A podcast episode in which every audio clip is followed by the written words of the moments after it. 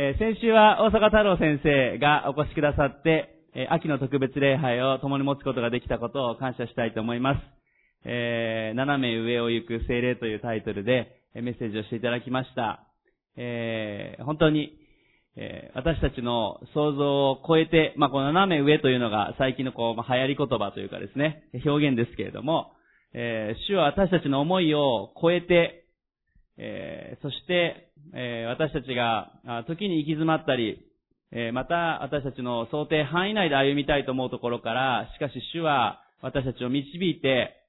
私たちの思いをはるかに超えたことをなしてくださる、そのことを教えていただきました。語っていただきました。でもそのために私たちが、ある意味こう、セーフティーゾーン、自分の、安心できる、自分の想定できるところから、やはり一つ、え超えていかなければいけない、そのような励ましを受けたことと思います。あの、大阪先生の、ご自身のお証も含めて語ってくださいました。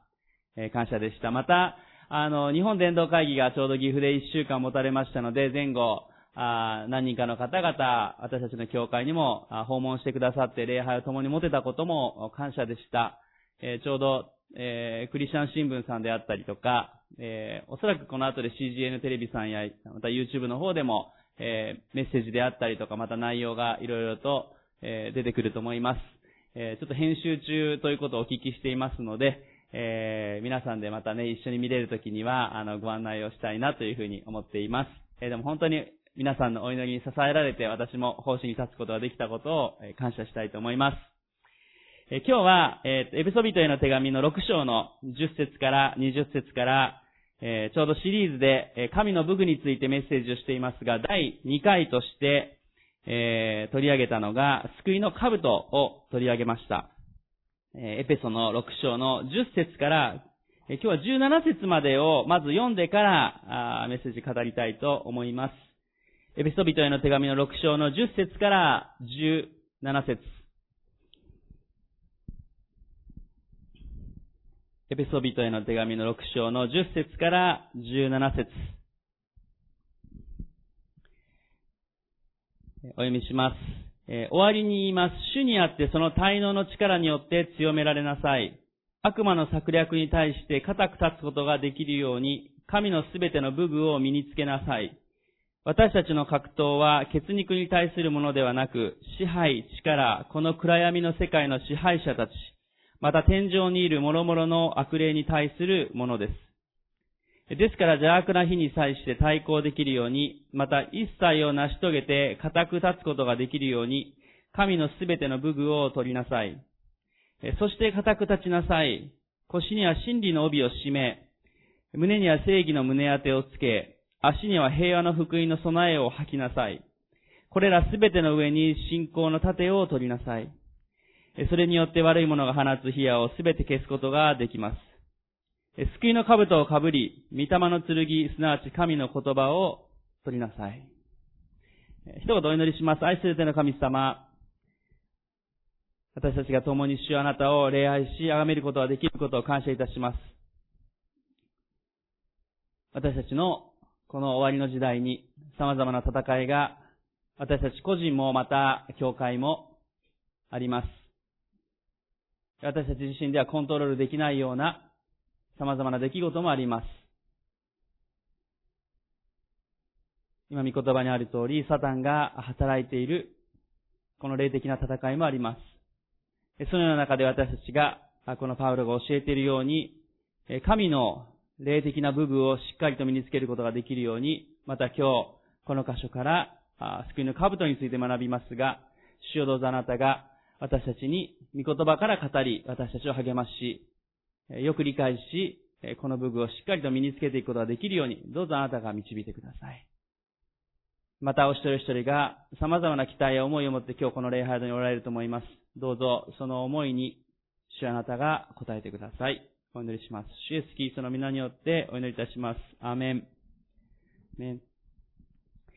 今日このエピソビトの手紙のこの神の武具6回の、まあ、6つの武具が出ますので、6回シリーズでというふうに思っていますが、この順番は、あの、前から順番ででもよかったんですけれども、その時に導かれるところであったりとか、この流れの中で決めていこうというふうに思っています。前回第1回は、足には平和の福音の備えと書いてある、この平和の備えを学びました。ね、まだあのメッセージ聞かれてない方がおられたら、あの、YouTube にもあのメッセージが出ていますので、見られたら良いと思います。えこの福音の備え、ローマ兵の福音の備えというのは下にスパイクのようなものがついていて、滑らないようになっている。え長距離が行くことができるようになっている。え重荷にならず、えしかし本当に守られる、え素晴らしいものであったということを、えお話ししました。そして、私たちの福音こそがまさに、えそのようなものであり、また私たちはこの福音を携えるものだということをお話ししたことを覚えておられると思います。今日のこの救いの兜は、福音の備えそこから超えて今度は、救いというものをしっかりと被ることを、この17節のところでパウロは語っています。救いの兜を被り、御霊の剣、すなわち神の言葉を取りなさい、と書いてありますが、この救いの兜を被りというのも、この命令形でパウロは書いていますので、もう被りなさいということを書いているわけです。で、ここの箇所でまず言えることは、私たちはこの救いの兜を被ることができるということですね。うん。あの、良いことをしたら、えー、また、霊的に成長していったら、気づいたら神様が被らせてくれているとか、また、あの、ある程度の基準を満たしたら、ようやくこの救いの兜を被る権利が与えられるとかではなくて、私たちがイエス・キリストを信じるなら、この救いの兜を被ることができるということです。そうでなかったら、このパウロの被りなさいという命令は無理難題になってしまいますね。被ることができないのに被りなさいと言っても困るわけです。ですから私たちはこの救いの兜を被ることができるものとされています。しかし、条件があります。それは、イエス・キリストを罪からの救い主として信じるということです。そのことなしにこの救いの兜を当然被ることはできません。えー、このイエス様は福音を各地を巡りながら語られ、またもちろん後に弟子たちも語られるわけです。奇跡をなし、そして教えられました。しかしイエス様が行かれた町々で救われる人が起こされたばかりではありませんでした。えーイエス様が、あの、町々を行った後で、その町々で、あの、受け入れることがなかった、で、その町のことを非難している箇所も聖書の中にあります。え福音を聞いて、また奇跡や素晴らしい教えを聞いたとしても、しかしそれを受け入れなければいけないということが、これは聖書が言っていることです。そしてまた、それは私たちがこの地上で歩む間に受け入れなければいけません。ね、私たちは、福音が良い知らせであるけれども、良い知らせをしっかりと受け入れることがなければ、それは、ある意味、携帯電話やテレビで流れていくニュース報道のようなものですね。パッと流れていって、それで通り過ぎていってしまう。次のニュースが来てしまう。えそういうものになってしまいます。しかしそれを私たちは受け入れていかなければいけません。まあ、例えるなら、あの、皆さんが誕生日の時とか、まあ、クリスマスの時とかにこう、プレゼントを家族や、あ友人の人に渡ししたとして、え、プレゼントを私たちは、え、例えば誰かに差し上げたとして、もしくは皆さんがもらったとして、しかしそのプレゼントを受け取るか受け取らないかというのは私たちに委ねられているわけです。どんだけ素晴らしいプレゼントが目の前にあっても、いや、こんなの私受け取っていいのかなとね、えーちょっと受け取るにふさわしくないと言って断ってしまったり、えー、なんか騙されるんじゃないかと思うかわからませんけれども、どんだけ良いプレゼントが渡され、用意されたとしても、それを受け取るということはしなければ、プレゼントの意味をなさないわけですね。また、例えば素晴らしい美味しいケーキとかですね。まあ、あんまりケーキがとか言うとご飯の前の時間で お腹が空いてくるかもしれませんが、どんだけ素晴らしい食べ物、まあ、例えばケーキがこう用意されてですね、プレゼントされたとしても、それを、あの、冷蔵庫に入れっぱなしで食べなければ、あの、受け取ったんだけども、味わっていない。えー、そうなってしまいますね。えー、そして賞味期限が切れたら腐ってしまう。えー、私たちはやはりこのプレゼントをしっかり受け取って、それを味わわなければ、本当の意味で受け取らなければいけない。えー、同じように私たちも、どれだけ素晴らしい福音が、主の言葉が、御言葉が書かれていて、また聞くチャンスが私たちにあっても、やはり受け入れるべき時に受け入れなければいけないということは事実です。救いの兜を目の前にしていても、それをしっかりと被る、受け取らなければならないということです。今日一つ目のポイントで皆さんにお伝えしたいのは、救いの兜をまず受け取るということをお伝えしたいと思います。一つ目の今日のポイントは、救いの兜を受け取るということです。イエス・キリストを罪からの救い主として私たちが信じるときに、この救いの兜を私たちは受け取ることができます。しかし、この差し出されるもの、この救いの兜を逆に言うと拒絶するということも人には自由意志が与えられているので、できてしまうということもあります。え一人の人物の箇所を開きたいと思います。何かこのえエペソビトへの手紙に何か挟んでいただいて、ルカの19章の1節からのえところを見たいと思います。ルカの福音書19章の1節から10節に、ザーカイの話が書かれています。ルカの福音書19章の1節から10節ルカの福音書19章の1節から10節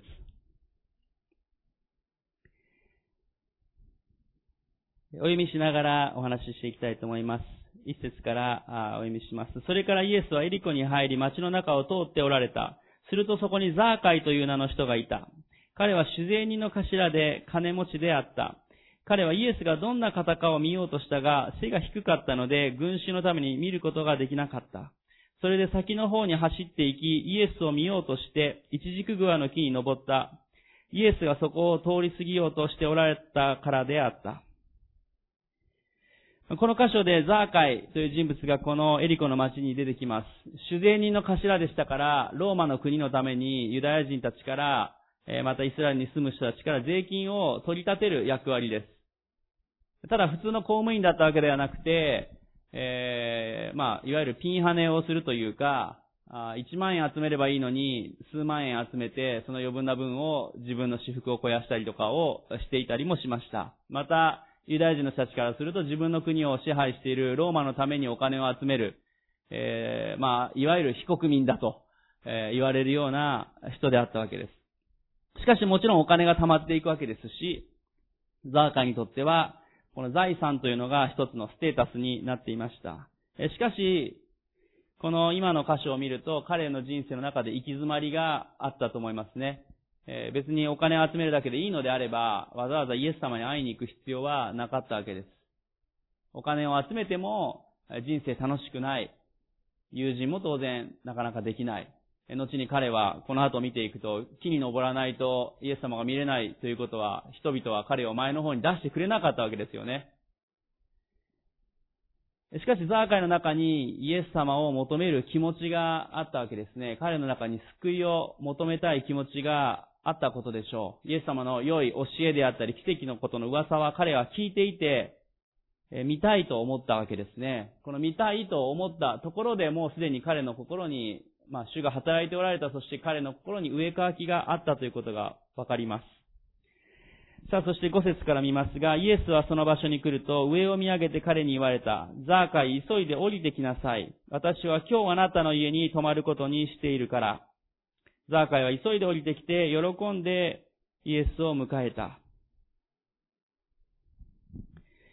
イエス様は、このエリコの町に来た理由の一つは、まあ、メインの理由だったかもしれませんが、このザーカイと出会うためであったということです。イエス様は、ザーカイの家に泊まることにしていた、もうすでにしていたということをザーカイに話すわけですね。イエス様はザーカイを無視することもできた。むしろザーカイを無視した方が周りの人たちの受けは良かったでしょう。えー、彼はもうまさに罪人の頭というか、もうモデルのような人でしたから。しかし、イエス様は彼を見捨てることなく、ザーカイがただの見物人だったら、どうでしょ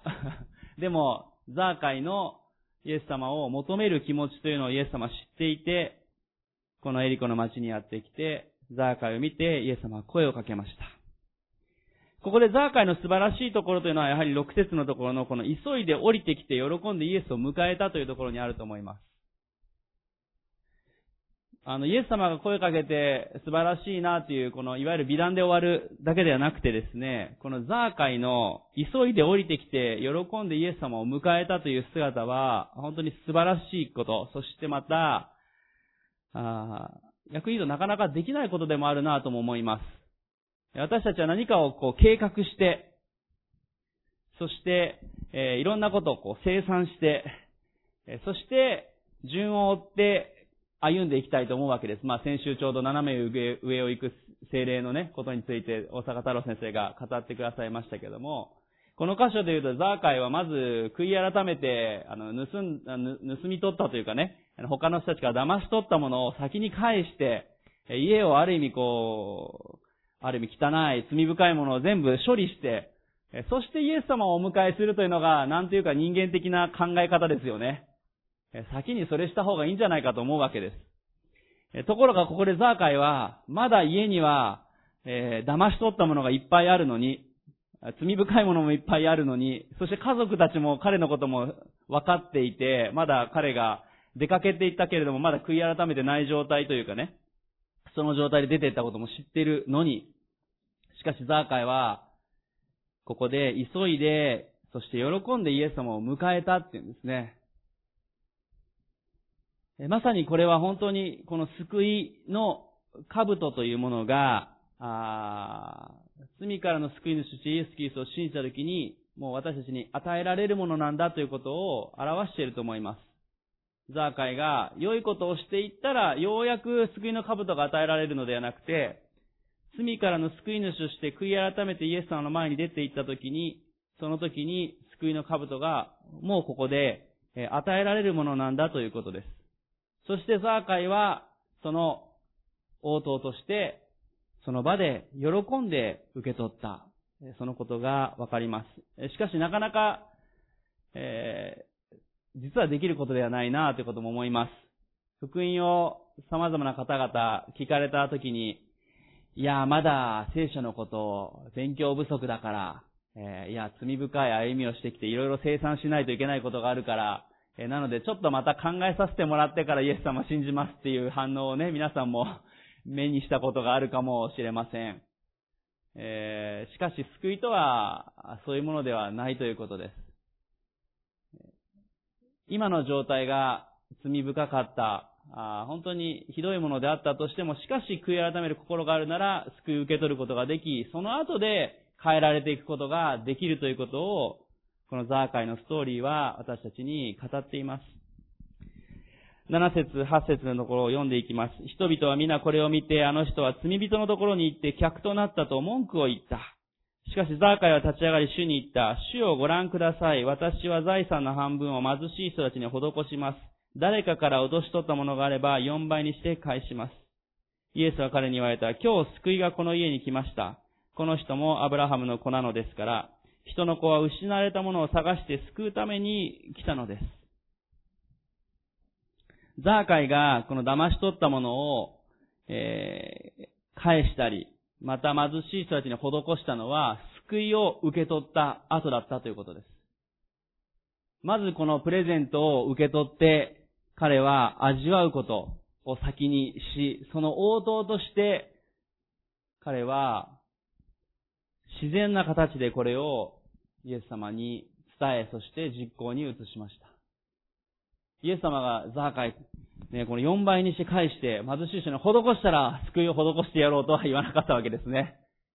まず受け取って、そしてザーカイは応答したということです。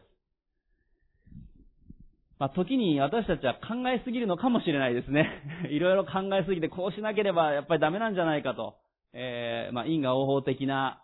あ考え方であったり、まあね、あの、神社とか、あの、お寺とかだとやはり良い、たくさんお金を差し出したら良いお札を買うことができたりして、それで合格率が上がるとか、結婚の確率が上がるとか、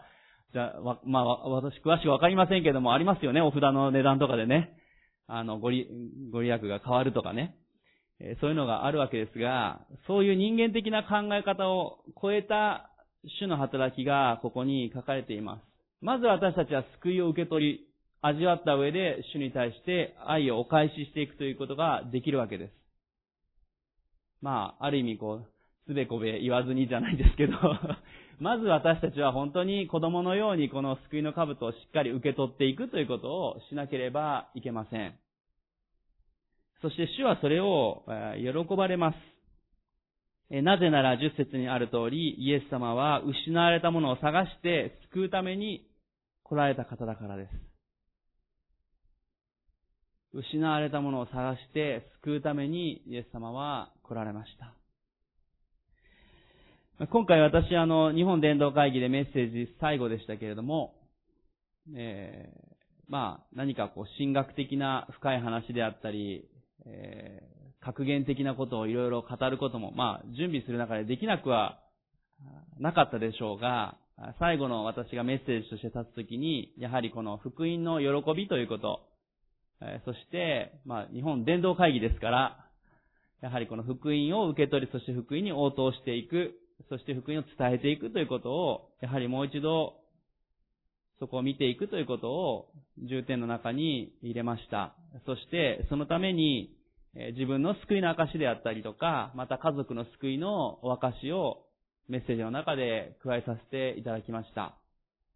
ね、まあ、あの、ああいう大会のメッセージで自分の救いの証をっていうのね、個人的なことにも思えてしまう人もあったかもしれません。でも、やはり自分自身が変えられたこと、救いの喜びを受け取ったことというのは大切なことですね。えー、私自身に、まあ、それを期待してくださってた部分も大会側もあったと思います。えー、まあ、その中で、あの、妻の、あの、祖母が救われたことね、あの、コロナ禍の中で妻の祖母が、あの、救われたことを、えー、分かち合ったことも、あお伝えしました。えー、私自身も外でこうメッセージをしたり、また教会や様々なところで福音を伝えて、イエス様を信じますか？とかね、個人伝道やまた集会の中で福音を伝えていくことをしていたわけです。しかし、なかなか家族の救いと向き合うということは、時に難しい時があります。いつかできるかなと思ったり、空気を読もうとしてしまったり、できればあまり波風立てずに過ごしていった方がいいかなと思ってしまう時もやっぱりあるわけですね。えー意外と外では大胆に福音を語れるのに、身内に福音を語るというのは難しい時があるかもしれません。しかしあのコロナ禍の時に、第一波で家族以外誰にも会えないというところが来た時に、しかもその時に妻の祖母が体調を崩して入院したということがあったりした時に、あ今こそ本当に伝えなければいけないということを私たち家族は思ったわけです。まあそして、あの、ね、森ゆりさんのあの、成果の DVD を見れるように息子が DVD デッキから全部ですね、用意して セットも持ってってですね、えー、妻も御言葉を拡大して大きくこう表示できるようにしたりして、えー、福音を伝えに、第一波が終わった時に伝えに行って、そして、妻の祖母が救われるということを目にすることができました。そして第二波が来てなかなか会えない中で妻の祖母がまた入院したり、施設に入ったりするような中で、しかし、第二波が収まった時に10分だけ、会いに行くことができて、その時に意思を確認することができて、洗礼を授けることができました。でもそれが私たちが対面で会うことができた生前の最後の時であり、会話を交わすことができた時でした。やはり、私たちには、あいつでも福音を伝えることができるけれども、やはり、この限られた時間の中で伝えていかなければいけないということも事実あります。そしてその時に私があの、伝道会議でもお伝えしたのは、やはり私たちは、この地上でしっかり福音を伝えていくこと、また、あのコロナ禍は私たちにとって大変でしたけど、何が大切なことか、まあ、今回の終わりから始まるというテーマでしたので、ある意味こう、時に終わらせるべきことが教会のね、いろんなこの行事だったりとか人生の歩みの中であったり、しかし何が大切かということを見直そうというのも大会の中で語られていた部分でしたから、何が私たちにとって本当に大切なことかっていうことに、私自身が向き合えたということを、今のお話を分かち合ったわけです。まあ、妻のそばが救われたのは94歳でしたけど、本当にギリギリのタイミングであったなというふうに思います。でも、あの時に意を決しなかったら、あ会いに行くことすらできなかったなということも思います。えー、皆さんにとっても、え、愛すべき方々があり、またご友人の方や近所の方々、様々な方々がおられます。え、私たちは空気を読むことも、時にね、あの、大事なこともあります。良い人間関係を築いていって、その中でゆっくりと福音を伝えていくことも良い方法です。しかし、どこかで時に思い切らないといけない時もあるわけですね。どれだけ素晴らしい救いの兜ですよってね、なんかその性能を言ったとしても、やっぱり被ってみなければわからない。リンゴでもどんだけ素晴らしい味、ね、ものだって言ったとしても、やっぱりそれは味わってもらわなければ、その喜びを共にすることはできないわけですね。ですからこの、救いを受け取るということ、それをもう一度私たちはしっかりと思わなければいけません。まあ、私自身も誰かに福音を伝えていくときに、あの、最近も私が長年関わってきた方が、あ先先月ですか、あの、救われまして、本当に感謝だったんですけれども、出会って19年 でした。しかし、ゆっくりと分かち合っていくときもあれば、しかし思い切るときも必要です。ですから、この救いの兜を受け取るということ、そしてこのプレゼント、この喜びを伝えつつ、粘り強さも必要だということですね。えー、ぜひ皆さんもあ、このメッセージの最後にまた祈る時が最後にありますがあ、ぜひ家族の救いのため、ご友人の救いのためにもう一度祈りましょう。そして今日実行に移すように主が示されているなら、何かしら実行に移されることをお勧めいたします。さあ、続けて、えー、もう一つ次のポイントをお伝えしていきたいと思います。エペソの6章に戻りたいと思います。エペソビトへの手紙6章の17節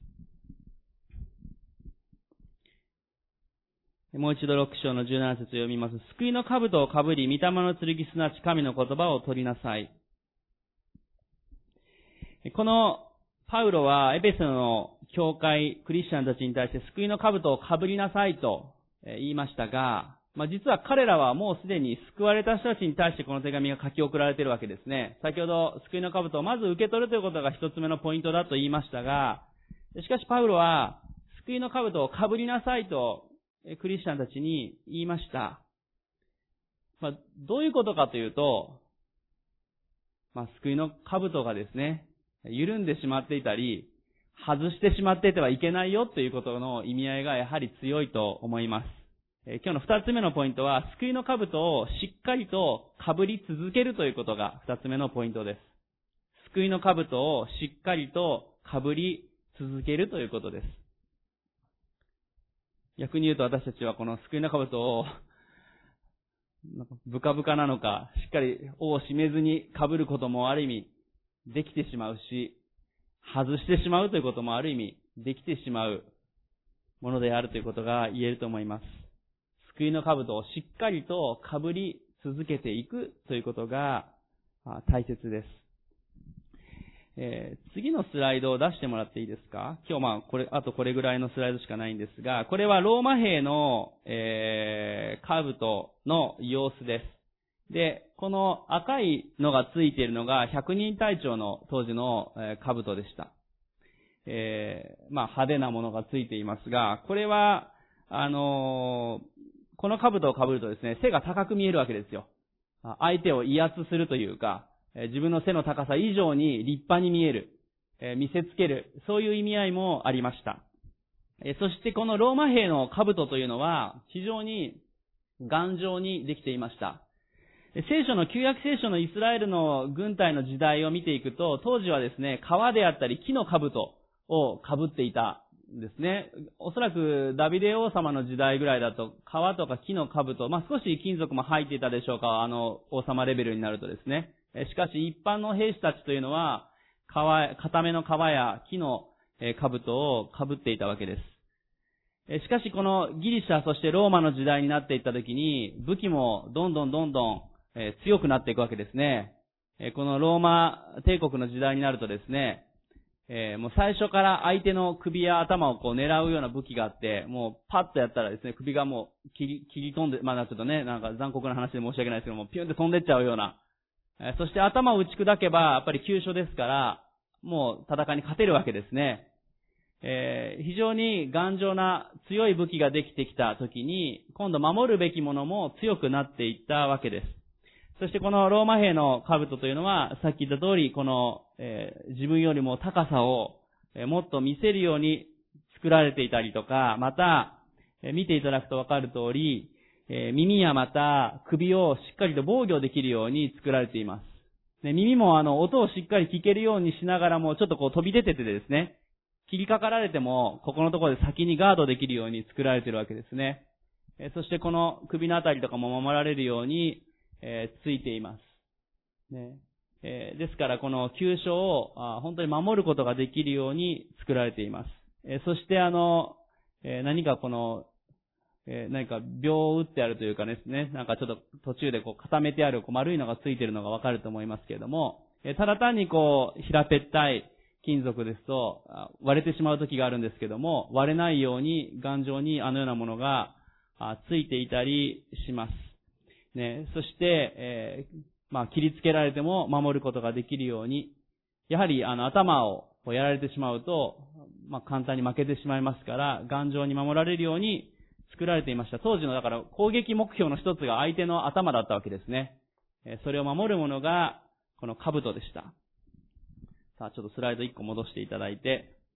はい。えー、この救いの兜は、ああ被り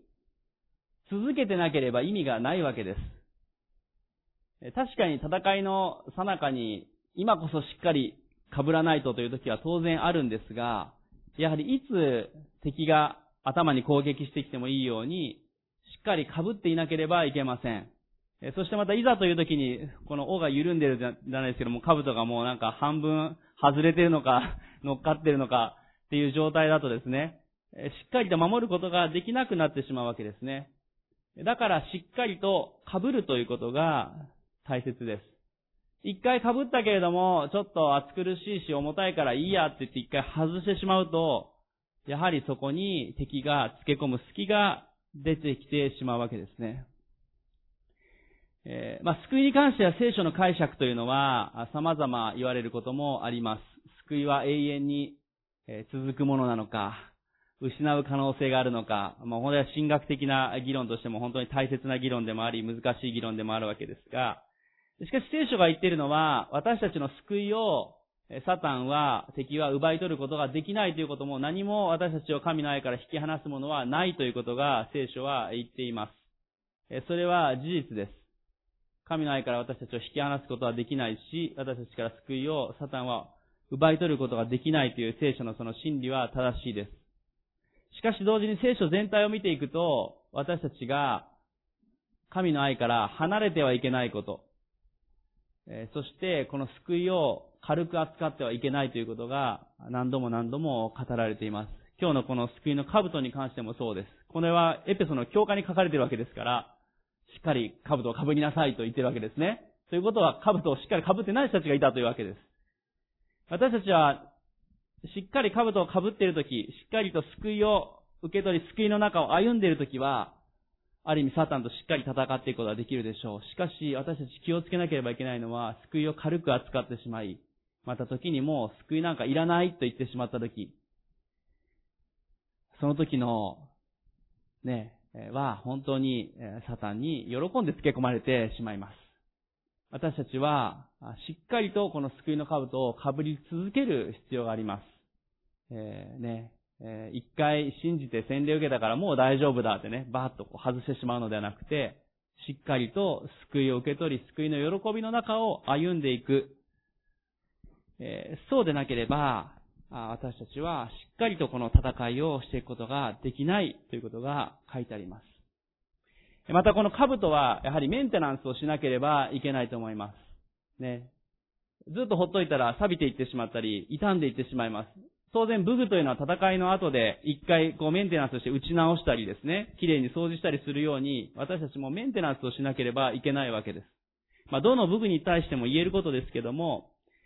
私たちは今日しっかりと救いの兜をしっかりと被っているか、尾がね、勝って兜の尾を締めるとか言いますけどね。しっかりと尾が締まっているか、自分の救いの確信、それを確認していく必要があります。救いの確信がしっかりと持てていなければ、やはりサタンはそこにつけ込んできてしまいます。聖書の中で、えー、兜が救いというふうに例えられているのは、実はこの箇所だけじゃなくて、旧約聖書も含めていくつも出てくるんですね。えー、救いというものが私たちの頭、大事なところを守るものであるということがえ、何度も出てきます。私たちは神と礼拝をし、神に礼拝をし、神と交わり、そして御言葉から語られ、この救いの確信をしっかりと増していく必要があります。そしてこの救いの喜びの中をしっかりと生きていく必要があります。今日皆さんはどうでしょうか？いや、私の救いの確信ちょっと揺らいでるかなってね。救われたあの時は喜んでなんか兜しっかり被ってたけど今はちょっと緩んでないかな。私たち確認していく必要があります。そしてその中で大事なことというのは、やはり自分の救われた時のストーリー。先ほど私の自分の救いの証をしましたということもお伝えしたり、妻の祖母のこともお話ししました。その救いの証というのは大切なものです。皆さんお一人一人にとっての救いの証が終わりだと思いま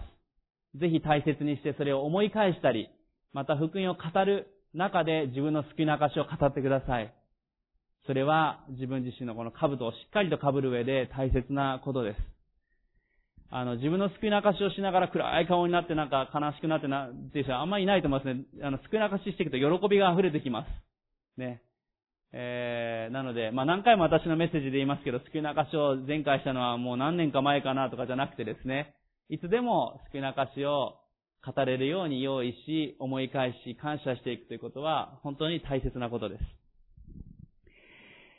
さあ何か挟んでいただいて、詩編の140編の7節8節を開きたいと思います。三つ目のポイントに移りますけれども、詩編140編の7節と8節を開いていただきたいと思います。詩編140編7節8節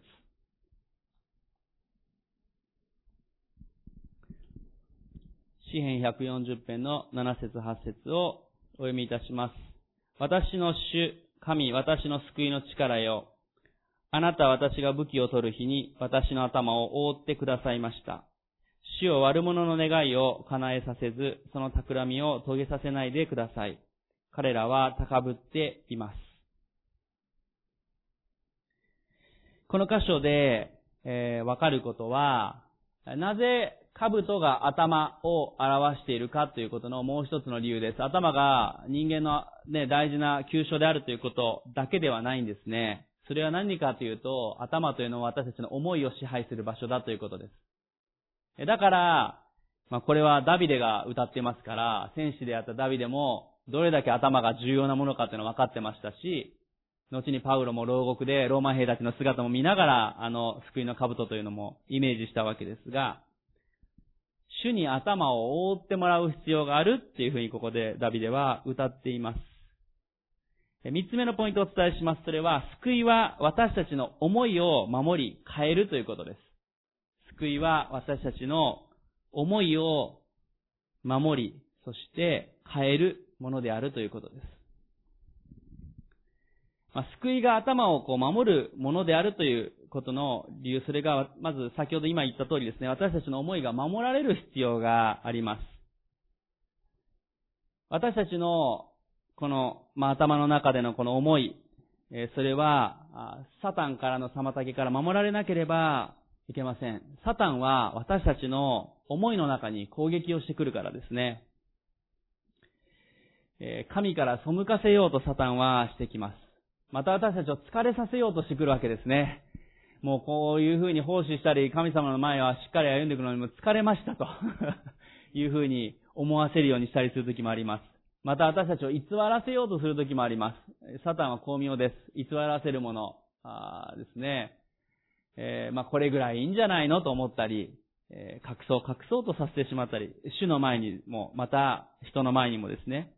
また時に諦めさせようとする時もあるかもしれません。先ほど福音を伝えましょうと言いましたが、いや、もう無駄じゃないの？とかいうふうに思ってしまったり、やはり思いの中にサタンは攻撃してきます。また、時に、いや、あなた実は救われてないんじゃないの？っていうふうに 攻撃してくる時もあるかもしれません、サタンはね。私たちが弱っていった時にね。いや、礼拝で賛美してこうやってわーってやってる時はそんな風に思いもしないんだけども、家に帰って疲れていたり、また何か戦いの中にある時に、こんな自分では、もしかしたら、ダメなんじゃないか。ねえ。私たちのこの思いにサタンは疑いや様々な攻撃をしてくるわけですね。しかし、救いの兜を主によってしっかりと被らせていただくときに、私たちの思いをサタンから守ってもらう必要があります。あの、エペソビテの手紙でも、なぜ救いの兜をしっかり被りなさいと言ったかというと、サタンは、あのエペソの教会に対して攻撃をしてきたわけですね。あのエペソの教会が伝道的にならないように、神の前をしっかり歩むことがないように、サタンはその思いに攻撃をしてきたわけです。物理的な迫害という攻撃だけじゃなくて、彼らの思いに攻撃してきたので、パウロはしっかりと救いの兜をかぶりなさいというふうにエペソの教会を励ましました。ね、私たちも気をつけなければいけません。私たちの思いを主によって守っていただかなければいけないということです。ね、あの、ぜひ気をつけましょう。私たちは自分が強い強いと時に思ってしまう時があるかもしれませんが、あ実際はそれほど強くないかもしれません。自分は大丈夫だと思うときは逆に危ないかもしれません。しっかりと私たちの思いが主によって守られる。そして思いが守られるためには、この救いの確信というものが大切です。さあ、そして、え、先ほども言った通り、私たちの思いが変えられるということも大切です。えー、一番最初に話したあのザーカイのストーリーはまさに思いが変えられた人ですね、彼ね。えザーカイの思いというのは、最初はお金こそが全てお金によって喜びを得ようとしていたけども、しかし彼は救いを受け取った時に、彼の思いが完全に変えられていきました。救いは私たちの思いを変えていきます。あのザーカイのストーリー、見事ですよね。救いによってあれだけ180度人生が変わる。それは救いは私たちの思いを変えるからです。私たちの優先順位を変え、私たちの生き様を変えていきます。私たちの過去の罪であったり、現在の弱さ、それらも覆い、そして変えていくことが救いにはできます。皆さんの中で過去の傷であったり、過去の罪からの束縛がまだ続いているという人はいるでしょうかもしかするとなかなかやめられない悪習慣であったり、えー、悔い改めたはずなんだけども、まだ残っている罪悪感であったり様々なのがあるでしょうか。それらが主によって、えー、解放されていくこと、癒されていくことを祈り続けていきましょう。そしてそのためには救いの確信が大切です。私は救われているから、もうすでに過去の罪は許された。イエス・キリストの救いが私のこの罪をイエス様が十字架で追ってくださり、許してくださった。それをしっかりと御言葉から学び、そして自分でも告白していかなければいけません。救いは私たちの思いを変えることができます。しかし、サタンは逆に巧妙ですから言ってくるわけですね。やっぱりあの過去に犯した罪は重すぎるからあなたは許されてないんじゃないかとかですね。もうこの悪習慣やめられないんじゃないかとかですね、サタンは言ってきます。しかし聖書は言っています。神の言葉は私たちが変えられるということを言ってるわけですね。私たちの思いをしっかりと主に変えていただきましょう。えもし救いの兜がなければ私たちの思いというのはまさにもうネガティブにネガティブに、えなっていきます。しかし、救いの兜をしっかりと被っているなら私たちの思いは神にあってポジティブなものに変えられていきます。問題が起こっていた時に、えその中でも、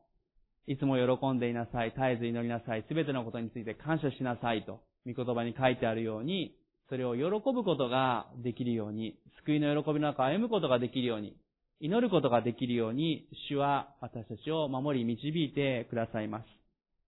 またパウロ自身も何度も試練の中で、パウロのね、手紙を読んでると、本当に試練の中で彼は喜んでいると、すごいなと思うかもしれませんが、それは、パウロがいかに救いの兜をしっかり被っていたかということです。救いの兜を被っている時に、パウロは分かっているわけですね。この試練は戦いで大変だけれども、しかし、これは永遠に続くものではないと。勝利することができるということ。そして、また、試練の中で自分の信仰が強められていくんだということも語っています。救いの兜をしっかり被るときに、私たちの思いが変えられていきます。さらに、この救いの兜は、あもう一つ私たちに知恵を与えるものであると思います。救われているものは神からの知恵をいただくことができます。主が私たちの思いに働いてくださるときに、また、イエス・キリストを信じたに聖霊様が私たちの内側に住んでくださいますから、私たちは聖霊様を通して祈ることができます。そして聖霊様の促しを聞くことができるわけですね。神の知恵を聖霊様を通して、また御言葉を通して求めていくことができます。信玄やこの聖書の中に書かれている様々な格言は、どれも素晴らしいものです。えノンクリスチャンの方々にとっても、ビジネスのテキストなどでも使われたりします。しかし、究極のところ、あの信玄もこの聖書の言葉というのも、イエス・キリストを信じなければ、本当の意味の味わいを得ることはできないわけですね。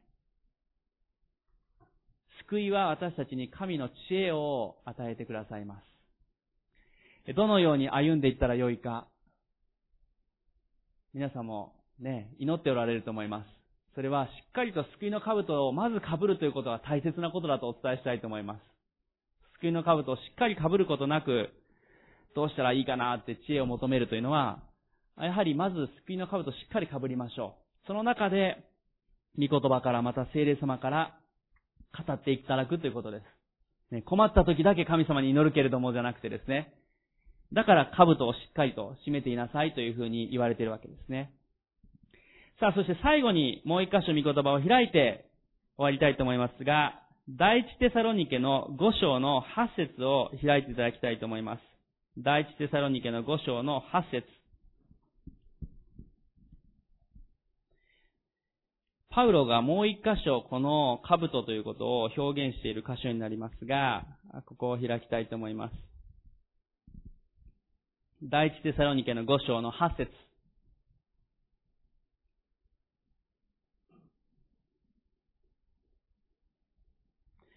そうですね、ちょっと5節から8節までを読みたいと思います。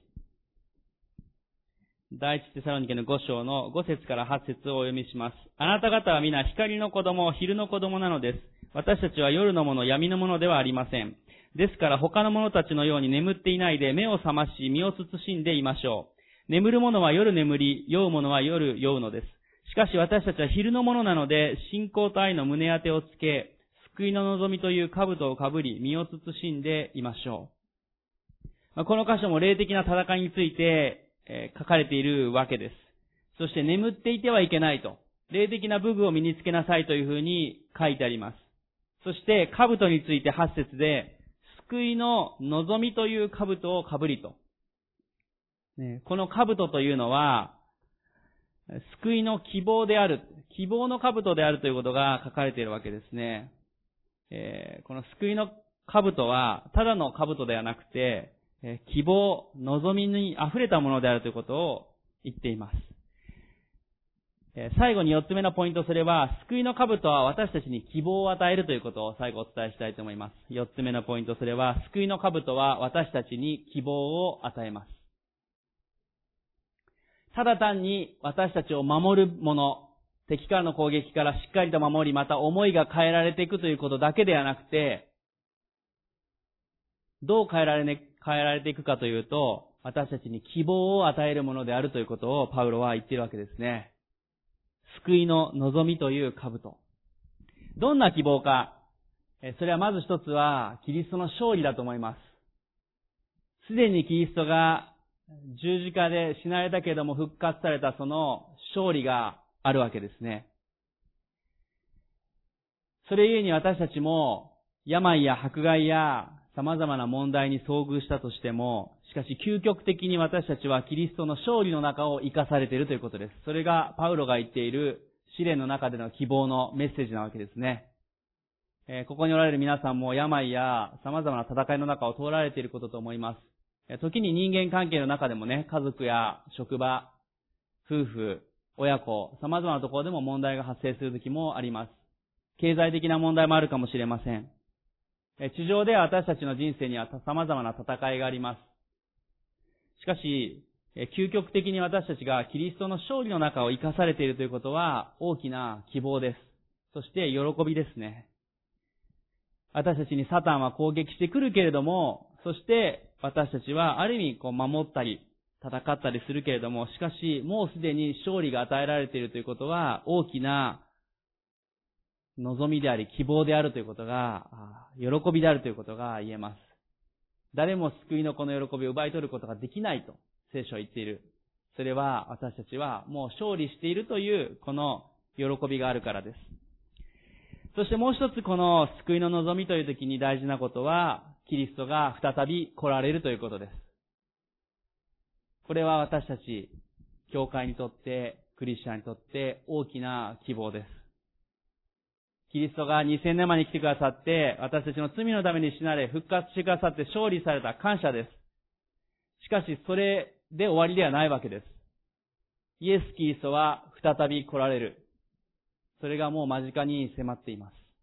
いつか私たちはわかりません。すべての民族に福音が述べ伝えられたらと聖書は言っていますが、それがいつかということは私たちはわからないわけです。しかし、キリストが再び来られる、この終わりの時、それが必ずやってくる。そしてそれは、イエス・キリストを信じてない者にとっては滅びの時ですけれども、信じている者にとっては、新しい天と地を生きることができる希望に溢れたものだということです。まあ、今回の日本伝道会議でも終わりから始める私たちの、ね、選挙協力というのがテーマでした。まあ、本当は最初愛知県で開催されるから終わりだったわけですけども、まあ、実際美濃で 開催されたわけですが、まあ、掛け言葉だったわけですね。えでも、終わりを見据えて一緒に協力して福音を伝えていきましょうというのが終わりから始めるっていう意味であったわけですね。私たち一人一人も終わりを見据えるということは大事なことで